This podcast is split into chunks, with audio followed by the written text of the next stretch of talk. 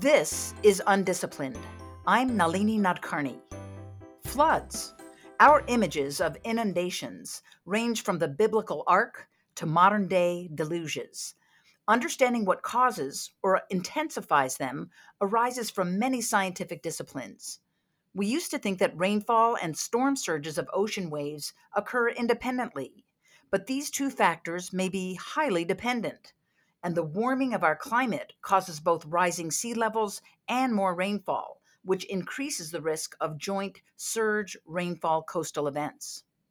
A recent study centered at Princeton University is among the first to figure out how climate change could affect the frequency of these disturbances. The researchers integrated climate projections, hurricane modeling, and rainfall and storm surge simulations, which revealed some alarming projections. In contrast to the historical frequency of these extreme events happening every 300 years or so, the future may bring their frequency to an average of every 5 to 10 years to our northeastern coasts. I'm speaking with a lead author of that study, Avi Gori, she is a graduate student at Princeton University. Avi, welcome. Thank you so much for having me, Nalini. You bet. Thanks so much for taking the time to share your really amazing research with our listeners and with me. Uh, and I'm eager to hear and share the findings of your paper, which was published earlier this year in the journal Nature Climate Change. But first, Avi, can you just start us off by telling us your current research setting? Where are you now? Uh, so currently, I'm finishing up my PhD at Princeton University. So I have about one year left, um, while I where I will be continuing to wrap up my research on hurricanes, flooding, and coastal resilience. Fantastic. Well, congratulations on being the first author of, of this paper. Thank you. Um, you know, I myself am, am a forest ecologist, so I found your paper fascinating, but but I, I had to sort of brush up on some new vocabulary for me. So let's start with the basics, starting with your title. Like, what is a tropical cyclone, and and how does that differ from a hurricane or a typhoon? Great question. Uh, tropical cyclones are the same thing as typhoons. It just depends which part of the globe you are, which word you use. So, a tropical cyclone is a type of storm that is characterized by having a low pressure, warm center. And this warm, low pressure center causes um, fast winds to rotate about the center, creating a cyclone. Um, the reason they're called tropical cyclones are because they form from about 5 degrees to 30 degrees off of the equator. So, in the northern hemisphere, they would form from about 5 degrees north of the equator to 30 degrees north of the equator in the tropical region. Got it. Well, that was very clear. I didn't realize that. At the outset of your paper, you outline two major factors that contribute to the negative forces of these storms the storm surges of sea level rise and also rainfall induced flooding. And can you describe those two forces, uh, it's both separately and, and how they might work together? Sure. So, as the climate continues to warm, there is relatively high confidence that sea levels will continue to rise as sea levels rise at the coastline, um, then the water levels at the coast will rise as well, and hurricane storm surges will be added on top of a base water level that is higher than in our present day. In regard to rainfall, the rainfall from a tropical cyclone is primarily controlled by the intensity or the maximum wind speed of the storm, which induces a convection that causes rainfall. Um, so, as storms become more intense, we may see more intense rainfall associated with the tropical cyclone here's another sort of a vocabulary question, which is that some of these, you know, obviously some of these uh, storm drivers concern climate change. And I was wondering if you could kind of decode the language about emission scenarios um, that you mentioned in the paper, the different levels that were described in this shorthand of uh, SSP uh, 8.5 and SSP 1 to 1.9. Can you describe those or define those? Sure. So each of these SSPs, as they're called, or shared socioeconomic pathways, refer to a different emissions trajectory um, that has been developed by the international community to characterize different paths we might go down in the future as a globe. So it's a very important point that you raise. In our study, we look at the SSP 5 8.5 scenario. This is the most intense uh, or most extreme scenario of all the pathways.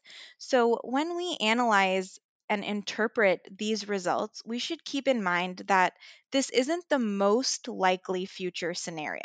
This is the upper bound of what might happen in the future if we do nothing to mitigate our CO2 emissions, which that path is currently unlikely, but still possible. Okay, very clear. Thanks. Uh, and it's good to know. I mean, it's a little more hopeful than reading about yes. your predictions to know that this is the worst possible one, but still something to be wary of, of course, as uh, yes. as we don't know which path all of us are going to be taking.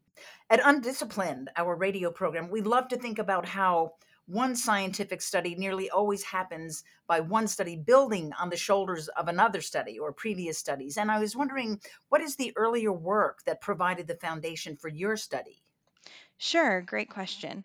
So, uh, as you mentioned earlier, our study relies on, first of all, the output from large scale climate models. So, of course, we are utilizing the work of previous studies that have developed these very complex uh, global models of our oceans and environment. The next thing that we build upon is a method to generate synthetic hurricanes.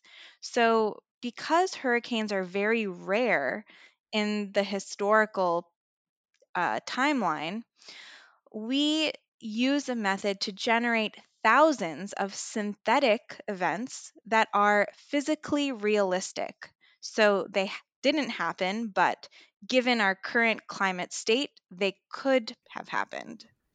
One of the things I appreciated about your study was the way that you and your colleagues mustered evidence from multiple disciplines. You just mentioned the, the global climate change models um, and different approaches to get an answer to your questions. Uh, could you describe how you assembled your team? Because it, it bridged academic science departments at Princeton University and at the Massachusetts Institute for Technology. How did you assemble and kind of work with that team? Yes, so um, my background is primarily on coastal flood hazard.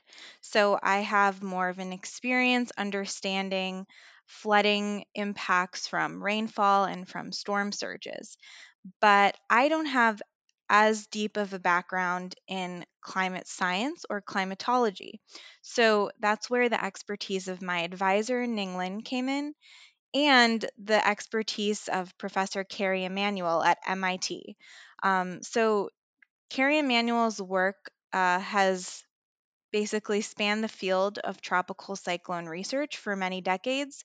And importantly, it was his work that developed this method of generating synthetic hurricanes and developing simplified methods for simulating the rainfall associated with each synthetic hurricane. Going back to the study itself, you mentioned two really important drivers, storm surges and rainfall. But I'm wondering, you know, I know that that hurricanes and cyclones are also accompanied by these tremendous wind surges. And I'm wondering if you could tell us about the role of wind, especially strong winds in understanding these phenomena and, and perhaps mitigating some of the negative effects of these storms. Great question. Uh, yeah, so often, um, if you have an area that experiences extreme rainfall or extreme storm surge or both, it is likely also experiencing the extreme wind from the hurricane. Um, and this these extreme winds can cause obviously widespread structural damage, damage to infrastructure systems, bridges, electrical power um, networks, for example. So, in this study, while we don't consider the wind damage specifically, um, it's a great point that you raised that future work should also consider that wind is an additional hazard um, on top of the flooding. Right. Well, I think every good study always results in more questions to examine than, than are answered. So that that's a great response. Absolutely. Um, um, now let's get to your results, which I, I'm afraid are a little bit frightening in some ways. Using your models and your statistical analysis, your study projected this really dramatic rise in how often these joint events, which which at this time are sort of hundred year events, that is a one percent chance that they'll happen in any given year for both rainfall and storm surges. Um, but by the year 2100, um, you have made some predictions about how frequently these these storms might occur and so could you talk about that and tell us what you found in different regions of the of the coast that we have Sure, absolutely. So, speaking in broad regions, the, the first region we could think about is the Gulf of Mexico. So, that spans obviously from the Texas coastline all the way to Florida. Here, the in the historical climate, rainfall and storm surges are more highly correlated and they're more likely to be extreme. So, if we think about extreme storms of the past, like Katrina, Harvey, um, most of a lot of these happened along the Gulf of Mexico. So, because of that, we see the smallest increase from the historical to the future um, climate in terms of joint hazard in the Gulf of Mexico. Uh, however, this increase still corresponds to up to a 30 fold increase in the frequency of these type of extreme events. That's um, amazing. Yes, it's it's quite staggering. Um, then, if we think about the Northeast, so maybe from the Chesapeake Bay until you know the greater New York City region, in this region, the rainfall and storm surges are not very highly correlated currently, but we project based on our model simulations that they will become significantly more correlated or more dependent in the future. And that, coupled with the increase of their intensity, would cause those type of events to go from being between a 300 to a 600 year event to between a five year to a 15 year event. So this is a much more significant increase right. in the frequency. Wow. I, I, can see why your article has a, has acquired so much interest. I mean, it is really remarkable how much popular and scientific interest your your article has has has received just since it's been published and i can understand why. I'm i'm trying to keep in mind this what you said at the very beginning of our our conversation which is this is really under the worst case scenario in terms of uh, projected activities of humans and the environment but still that's kind of a a sobering result i would think. Yes, I do think it's important to keep in mind that this is probably a worst case scenario for how the climate might evolve. But nevertheless, these types of studies are important so that we can really understand the benefit of CO2 um, cuts and emissions that we are pledging currently. Right, right. You know, um, the, some of the things that you you've spoken about in terms of your study really resonate with me as an ecologist, and I know that you know the sequence of ecological studies is to document a pattern and then study the processes that create that pattern mm-hmm. and then mm-hmm. apply those two pieces of understanding pattern and process to make predictions and so i feel like your group has been able to really make this remarkable and fantastic jump from pattern process into predictions and and sort of wondering how solid you feel about those is that is that something that you feel is is really valid or are there more caveats that we need to understand and and pack around the results and the predictions yeah, that's a really great point that you raise. And I think there are definitely um, many uncertainties associated with these results that we should keep in mind. So, The first one, which is a point of huge uncertainty, is the frequency of tropical cyclones. So, while there's more confidence that the intensity of tropical cyclones may increase in the future, there is huge uncertainty about whether the frequency of these events will increase or decrease or stay the same. So, in our study, our model predicts an increase in the frequency. But that is a huge uncertainty that um, if there is a decrease in the uncertainty, these results may change. Um, so that's that's definitely a very important point of uncertainty to keep in mind. Got it. But I think that's true of all scientific studies. And I think the fact that you're aware of that and can actually articulate um, the degree at which, um, you know, the unknownness of frequency and which direction it might go, I think is a really valuable thing to, to pack along with this. Right. I think there's another factor that I wonder about with tropical storms, and that is not just about their intensity or their frequency, but about where they occur. And as a tropical biologist, I work in Costa Rica, which lies actually outside of the traditional or historic pathway of hurricanes. But in 2017, uh, Costa Rica experienced a very severe hurricane, Hurricane Nate, um, that swept through and caused extensive flooding, not just in the coastal areas, but also in the interior. And I'm wondering whether your models say anything about sort of the incidence and the, the location of where hurricanes might shift to or might transform their pathways to. That is, might we find more what we call misplaced hurricanes in the future? Great question. And yes, so one of the other reasons we find such a large increase in hazard for the Northeast is that we project more hurricanes with stronger intensity to reach all the way to the northern latitudes of the Northeast US coastline. Um, so currently, it's relatively rare for very intense hurricanes to maintain their intensity north of a certain latitude.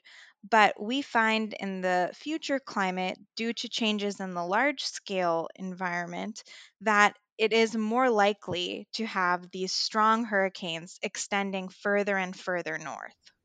Wow. Wow.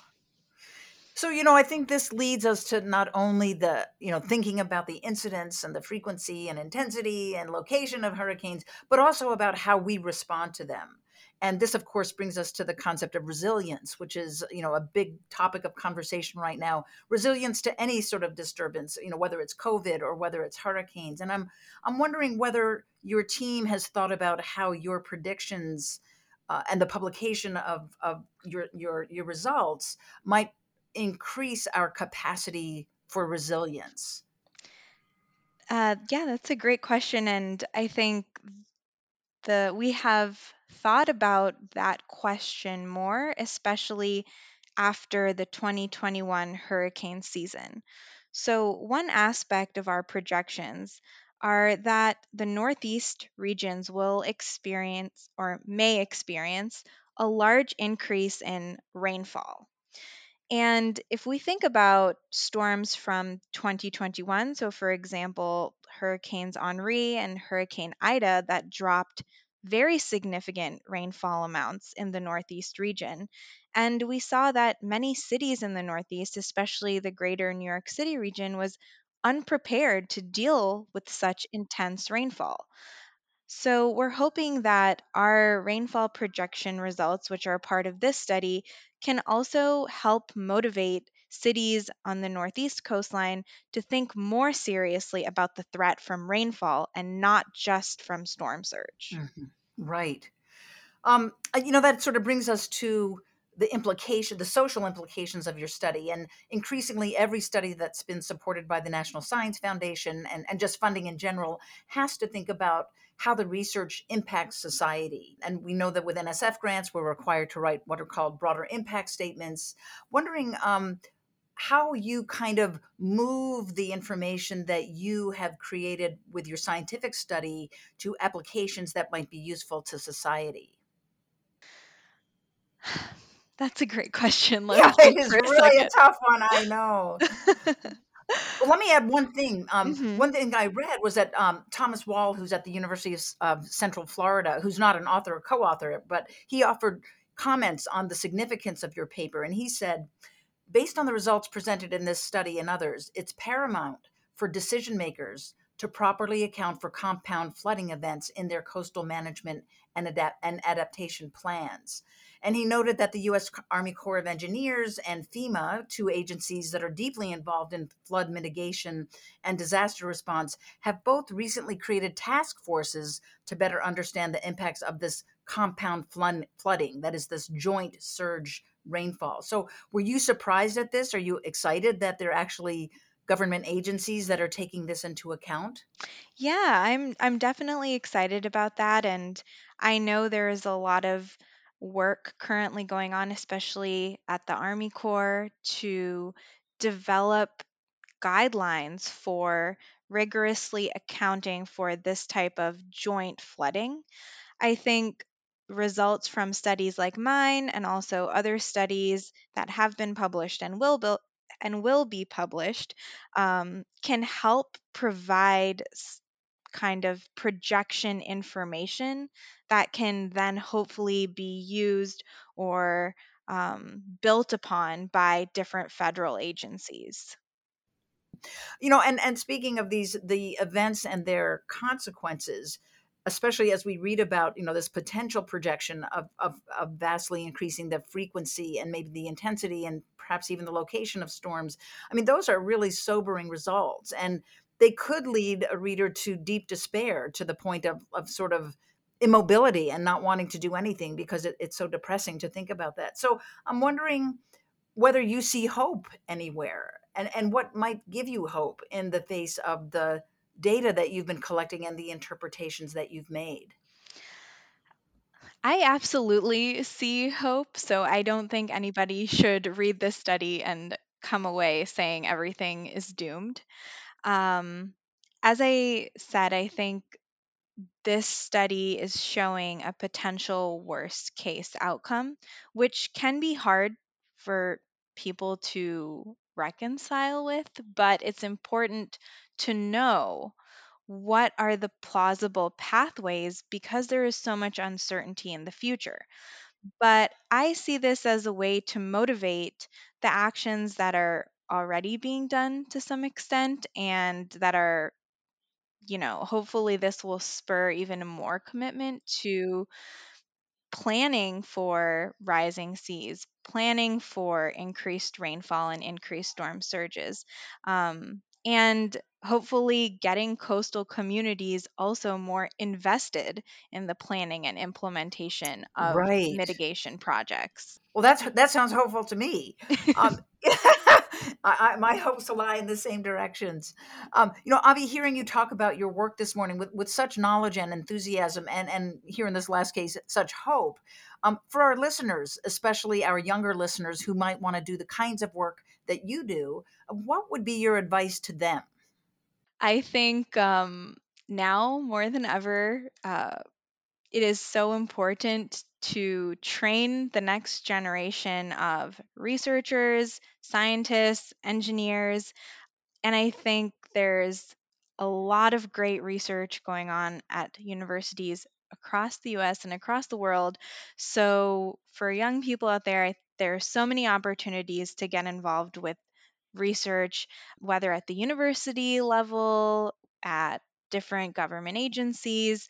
Um, I would just say there are a lot of ways to get involved if you're interested in this type of research and hopefully you will be inspired by this work to to pursue research in the future. I love your inclusion of being of working in government agencies as a way to be literally an agent of change because I think that many of those agencies are really the ones that implement the kinds of changes that we need to see in terms of infrastructure and the environment. So thank you for including that. Um, uh, Avi, just to close, you're, I, I see that you're already just an amazing expert in multiple disciplines and in communication. And I'm wondering what area, what project, or what program, or what question um, you foresee working on next. So I think there's still a lot of questions left to be addressed in terms of understanding how tropical cyclone hazards will change in the future. Um, this is just one study, but there as we discussed earlier in the program, this has also brought up so many more questions. Um, so I really hope to continue working on this broad topic to refine our understanding of how the warming climate will impact tropical cyclone hazards. And finally, I hope to be able to actually work with different stakeholders to say, how can we translate some of these projections into actionable items? Fantastic. Well, Avi, thank you so much for sharing your insights on this fascinating piece of, of scientific research. And, and we wish you the best and your team the best for your work in the future. Thanks so much. Thank you for having me. Undisciplined is a production of Utah Public Radio. And if you live in Utah, you can listen to us every Thursday at 10:30 a.m. on UPR. If you miss us then, you can listen to every episode of Undisciplined wherever you get your podcasts. Our producer is Claire Scott. Our theme music is Little Idea by Benjamin Tissot. And I'm Nalini Nadkarni. Thanks for listening. Now go have big ideas.